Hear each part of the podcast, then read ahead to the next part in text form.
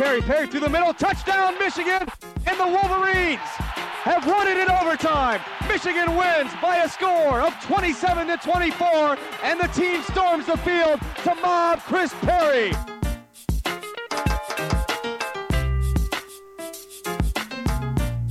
W C B N Sports, eighty-eight point three F M, Ann Arbor, W C B N dot org. Robs on to attempt it for the Wolverines. Holds your breath, Ann Arbor, as Navarre gets set. Places down, kick is up. It's long enough. It's good! It's good! Michigan wins the game! Michigan shocks Washington, and the Wolverines are victorious!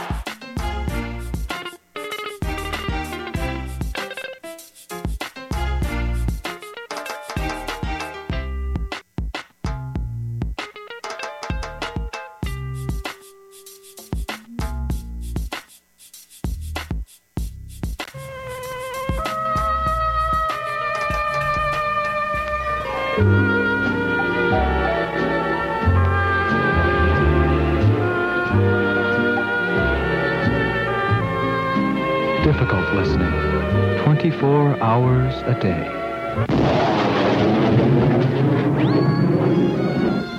It's W.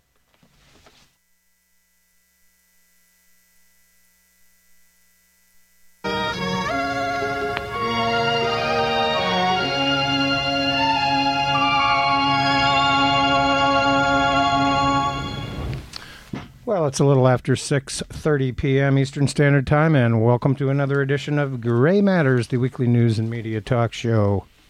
My name is Dick Whaley. And I'm Jim Dwyer. Back from New York City. Lots of uh, interesting local things have happened. Just a quick comment about the Stauskas Glenn Robinson the third departure to the N B A. I think both of these young men are promising young players, but I think they're making terrible mistakes. They need another year of polishing, and uh, barring a miracle shot, uh, they might have been in the final of the tournament this year. So we'll uh, congratulate the University of Michigan's basketball program. John Beilein continues to be one of the best coaches in na- uh, college basketball. That's quite clear. I wanted to make a brief uh, comment about the passing of Scott Asheton. I heard this news, uh, I think the day when I got into New York City, and of course his brother, uh, Ron, had lived in Ann Arbor for many years. Scott was in a bunch of those punk bands uh, here in Ann Arbor in the seventies that I used to go see when I was going to the University of Michigan. So they were always uh, eh, close to my heart in many ways. And uh, it's interesting that Ron Asheton uh, was uh, the guitar player in the band called Grinder that uh, Darren McCarty yeah, was that's in. That's right, yeah.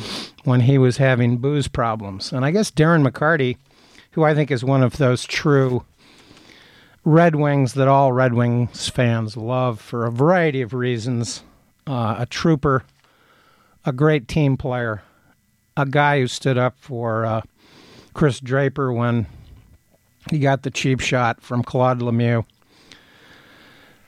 Great guy, but uh, that summer I could tell Darren McCarty was definitely having drinking problems. He's got a new book out, by the way. Yes, that's um, what I was going to mention. Partly about his uh, career in the N H L, um, also about his uh, personal problems, his mm-hmm. alcoholism and so forth. Uh, he has some very interesting uh, things and thoughtful things to say about uh, medical marijuana. Yeah. Well, I've actually read a big chunk of that book already. So they were uh, fun.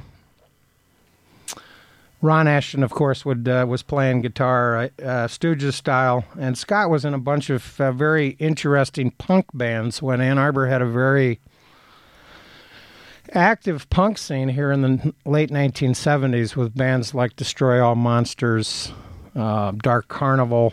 Um, well, um, others, you know, the the uh, Cult Heroes, Cult Heroes uh, that, that still occasionally play. John Brannan's bands, um, variety of those bands. So sorry to hear about his passing, and, uh, of course, it was uh, wonderful to see a reunion tour with the Stooges uh, back a couple years back, two thousand three. We'll always remember the original date of that because that was the day that the entire eastern United States went dark.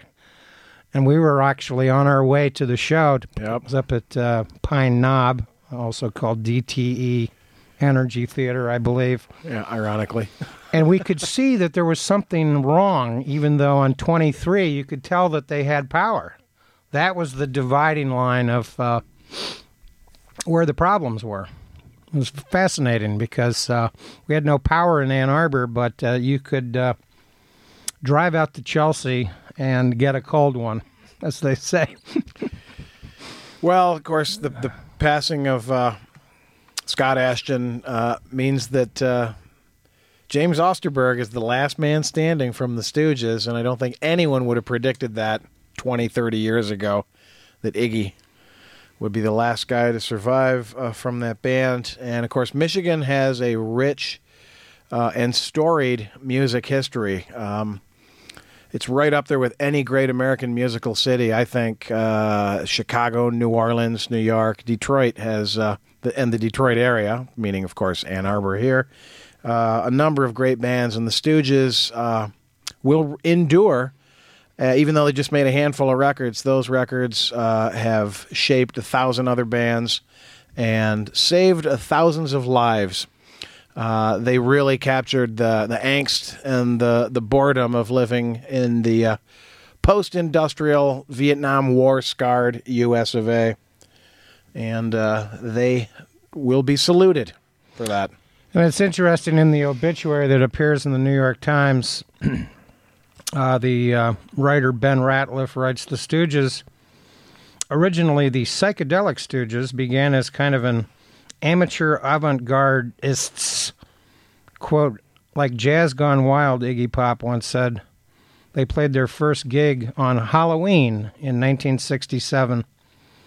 Scott Asheton's homemade drum set, as his brother recalled, included a fifty-five gallon oil drum, timbales, and a snare, though no cymbals. So there you have it. And that obituary, by the way, appeared in the March twentieth edition of the New York Times. And it um, mentions that, by the way, that he died in Ann Arbor. So he was actually home.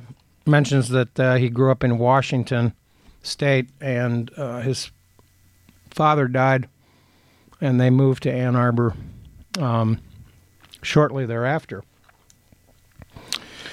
Well, also probably uh, worth mentioning the passing of uh, one of the late twentieth century's great writers, uh, Gabriel Garcia Marquez, uh, whose most famous book, uh, one hundred Years of Solitude, really helped establish uh, South America as a working place for a lot of truly gifted writers. Of course, Borges uh, and, and a number of others precede Uh, Garcia Marquez uh, in the chronology of uh, Latin American literature.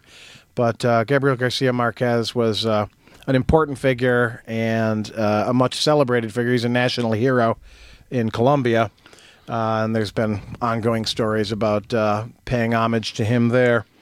But uh, one of the great literary figures. Yeah, and he's got a robust...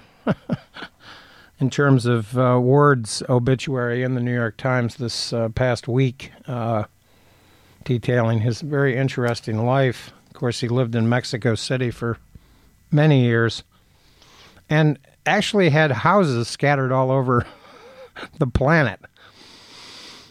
Didn't know that, but uh, there you have it. Magic, magical realism. Magic realism, yeah. Or magic realism, whatever you want to call it. An interesting... twentieth century genre. Well, speaking of magic realism, seems like a good segue point to some other news uh, items. Uh, Syrian President Bashar al-Assad uh, jaunting about making Easter visits. Something of a, a magical attempt to uh, realistically depict uh, control on the ground. Um, he visited a specifically Christian town uh, against, uh, this is last week, Assad's forces regained control of Ma'alola, an ancient town uh, that has twice been seized by rebel groups. Um, and although this visit, according to uh, Erica Solomon's writing uh, in the Financial Times, Uh, the visit also aims to portray Assad as the protector of Syrian minorities against a rebel movement led by Islamist forces. Uh, part of his supporters include uh, the uh, Lebanese Hezbollah, who, of course, represent the Shia contingent.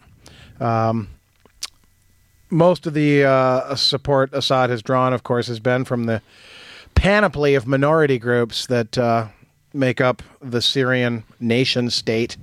Another one of those artificially constructed uh, Western European boundary exercises.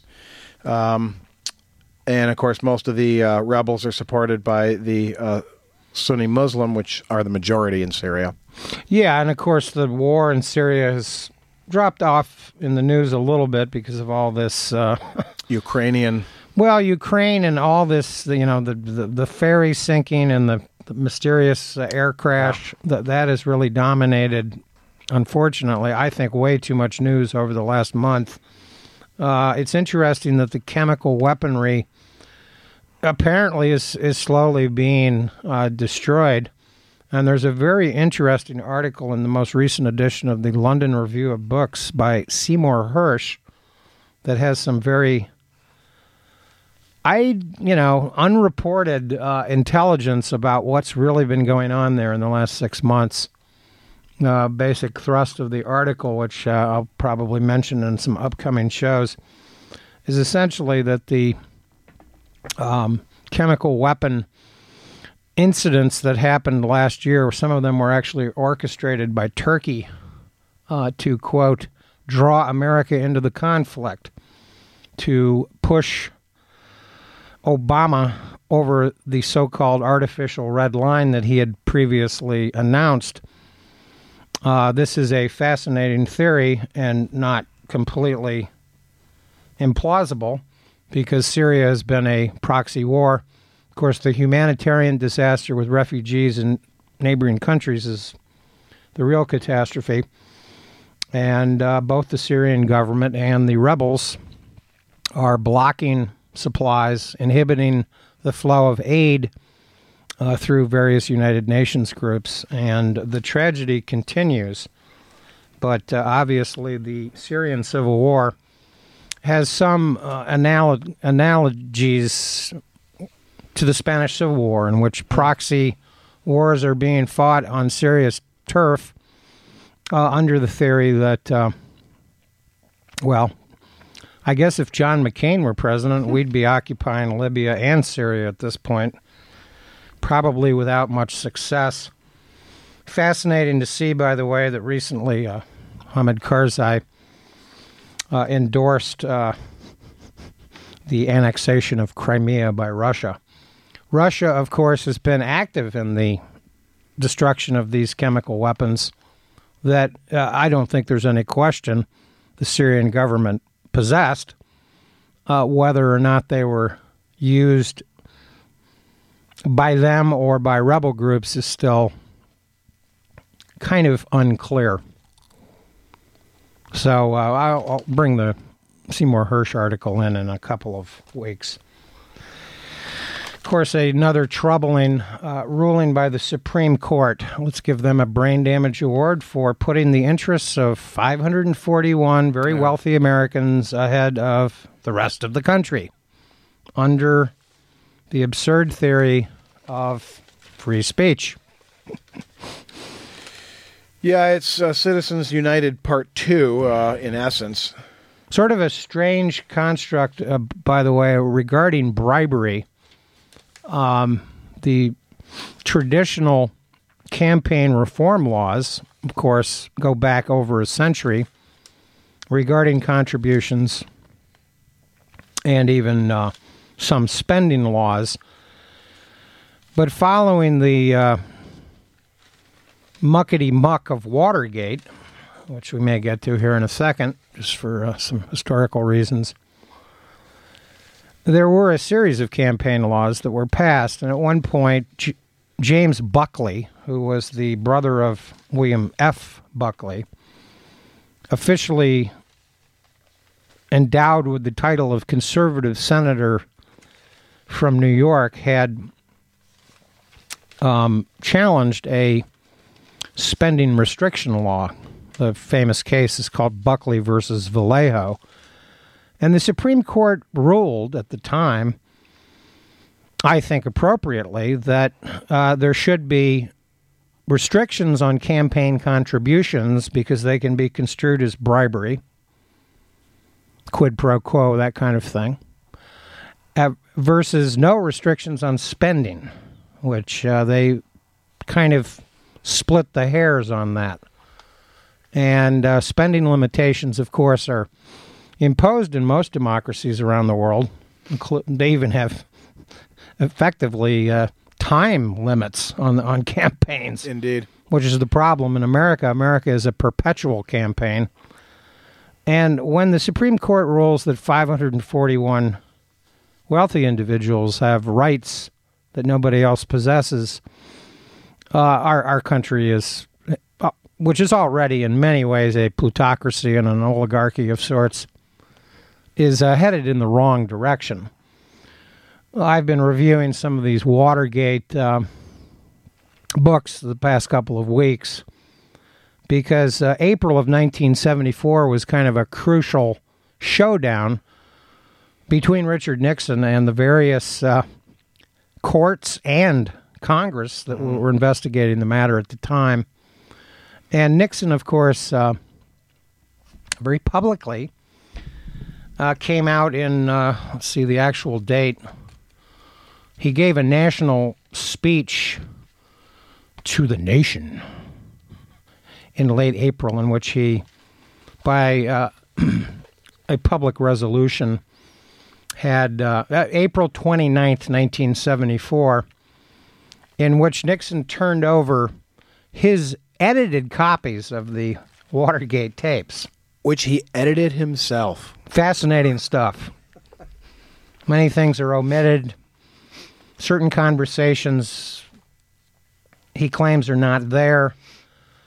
And well, and this is where he claims executive privilege. And executive privilege and the so-called separation of powers. And this is a fascinating book. I uh, I kind of recommend if you ever find a copy of the nineteen seventy-four edition of the White House transcripts to pick it up, because it was published obviously in a quick publication for, format shortly after this speech, because the chronology that they have in the back of the book ends on May second.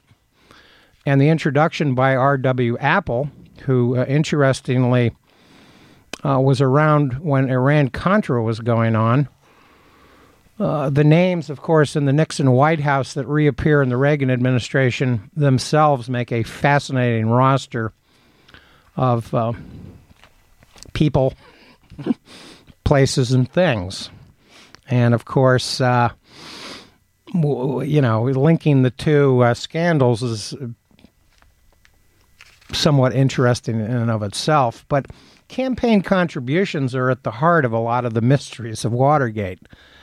Just exactly what were the burglars looking for?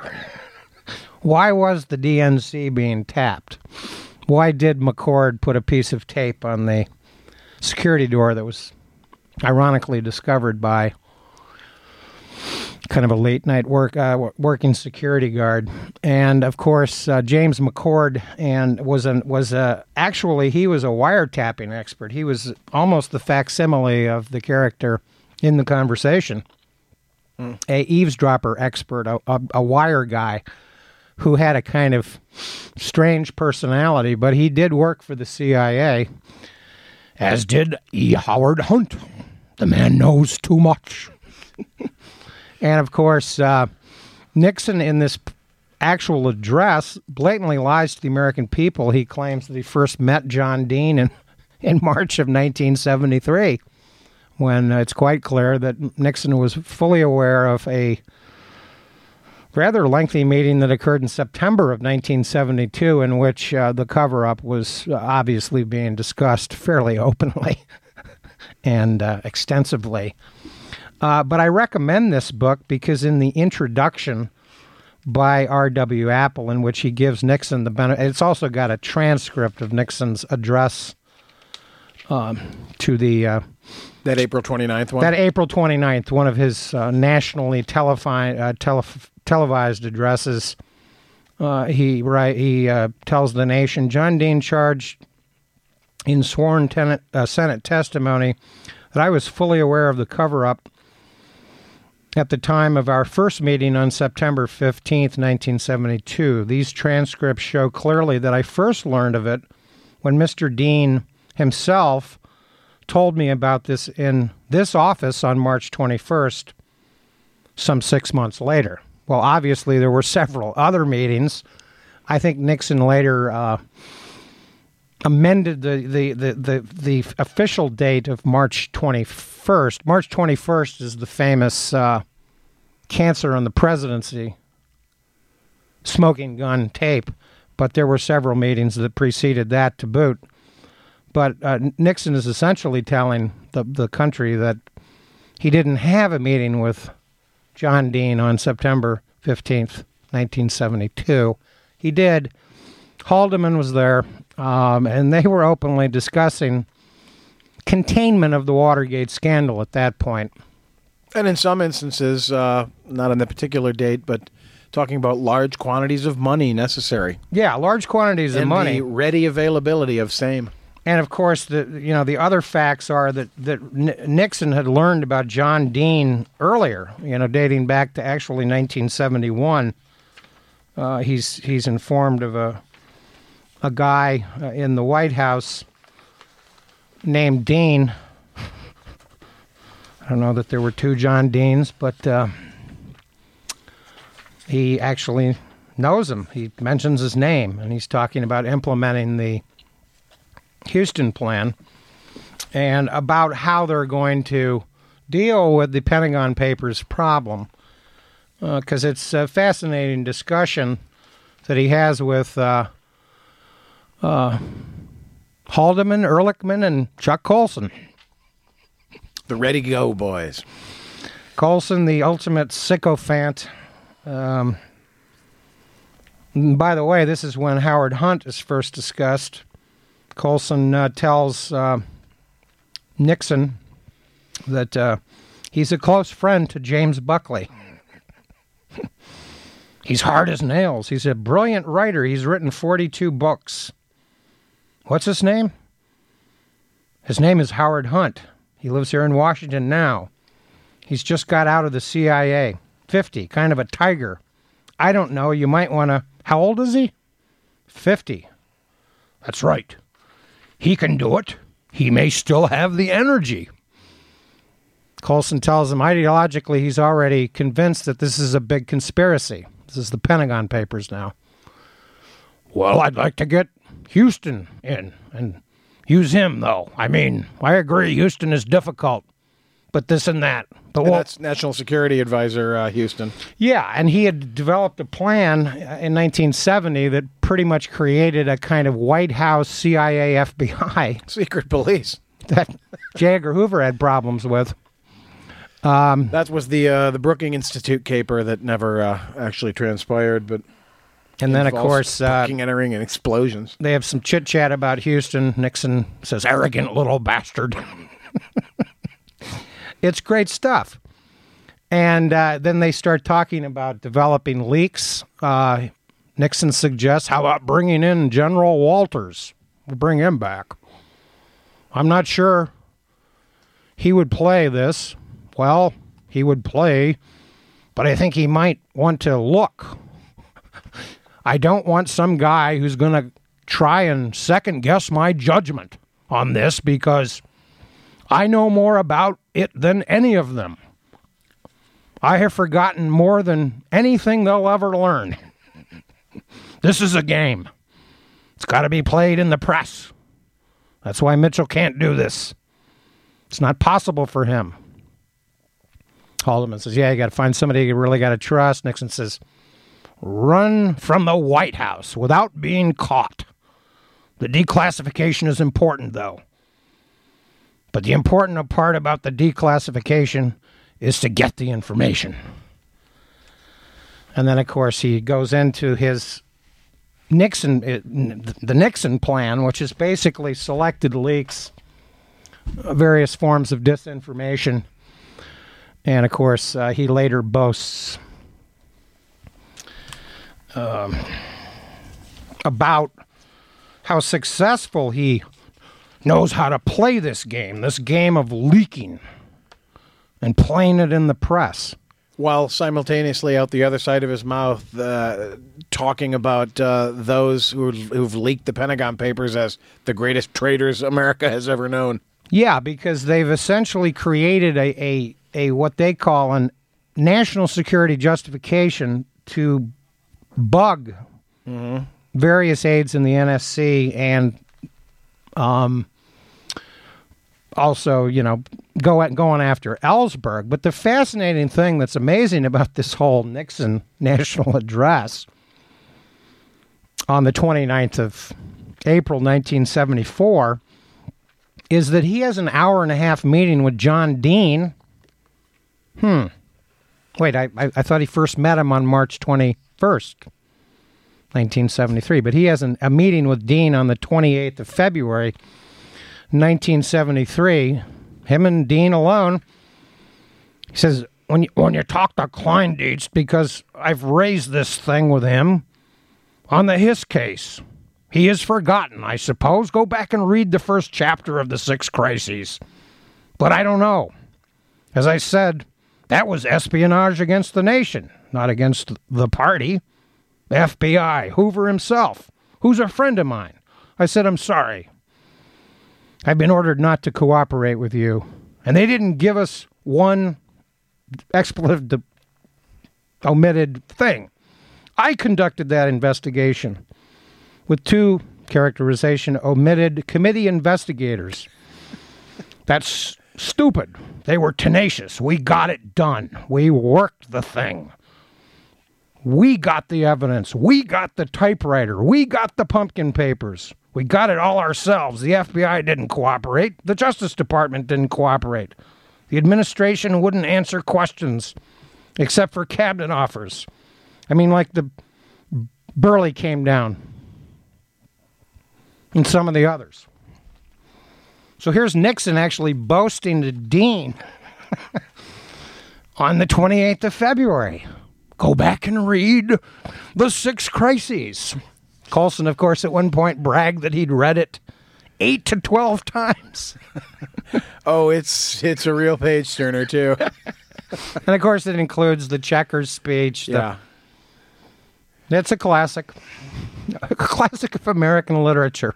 Well, and fiction. Because what really begins to emerge, the, the more scrutiny you give these tapes that Nixon so extensively made of himself and his closest associates, is the performative aspect. Yeah. There's a, almost a, a discernible transition point where John Dean goes from being somebody who's trying to help as best he can to realizing, hey, I'm going to be left holding the bag on this crap storm. Uh, and later uh, conversations between Haldeman, Ehrlichman, and Nixon about Dean, uh, where they're talking, trying to convince themselves as though, uh, you know, like an adolescent who's trying to convince themselves of a lie that so they can more, a- you know, accurately convey it to their parents. Oh, uh, yeah, that's right. That's what he told me. That's what he told me. Um, this is from May of seventy-three, but... Uh, Haldeman's uh, saying here, well, he was our legal man, and when a lawyer comes and tells me what to do, he's the man in charge. Well, for Christ's sake, I do it. How the hell do I know? Nixon, that's right, that's right. You weren't having any other lawyers. This was your counsel, and your damn counsel was misleading you. Yeah, that's right. Dean said to turn over the three hundred fifty thousand dollars, didn't he? Well, yeah, that's what he said.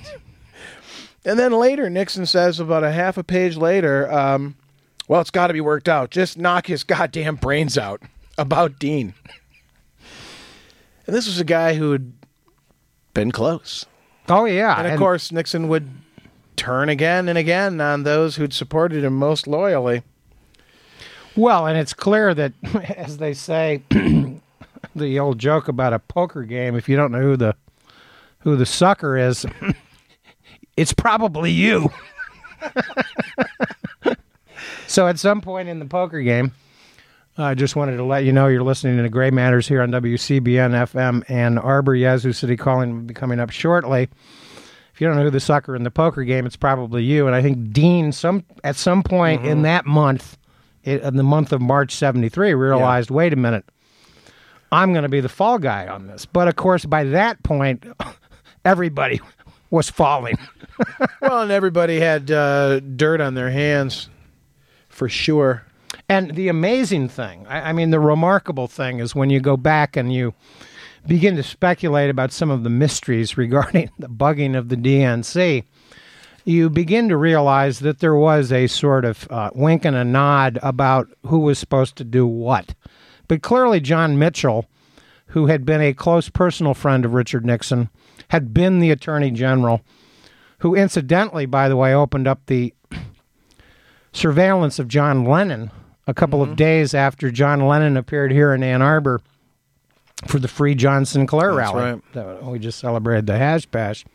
Fascinating uh, books on that subject by Jonathan Weiner of the uh, Nation magazine regarding the FOIA information that he got uh, courtesy of uh, the federal government, and how Strom Thurmond, the man with the orange hair that swore in Rehnquist for the uh, impeachment of Bill Clinton. Now put your hand on a Bible. Unbelievable stuff, how these names keep recirculating. But Thurmond worked with Hoover and Mitchell to uh, open up F B I files on John Lennon because they wanted to deport him as an alien. They were going to use yep. I N S laws. It's uh, incredible stuff. But Lennon, of course, was on Nixon's enemies list. Indeed. Along with Joe Willie Namath, for some reason. Paul Newman. Paul Newman. I think Redford might have eventually made it yeah. on there. uh, he, he, I'm sure he hopes he did. Yeah. Especially it's kind of a badge of honor to be on Nixon's enemy list. Right. That's, I think, what Newman uh, famously said. He said, well, I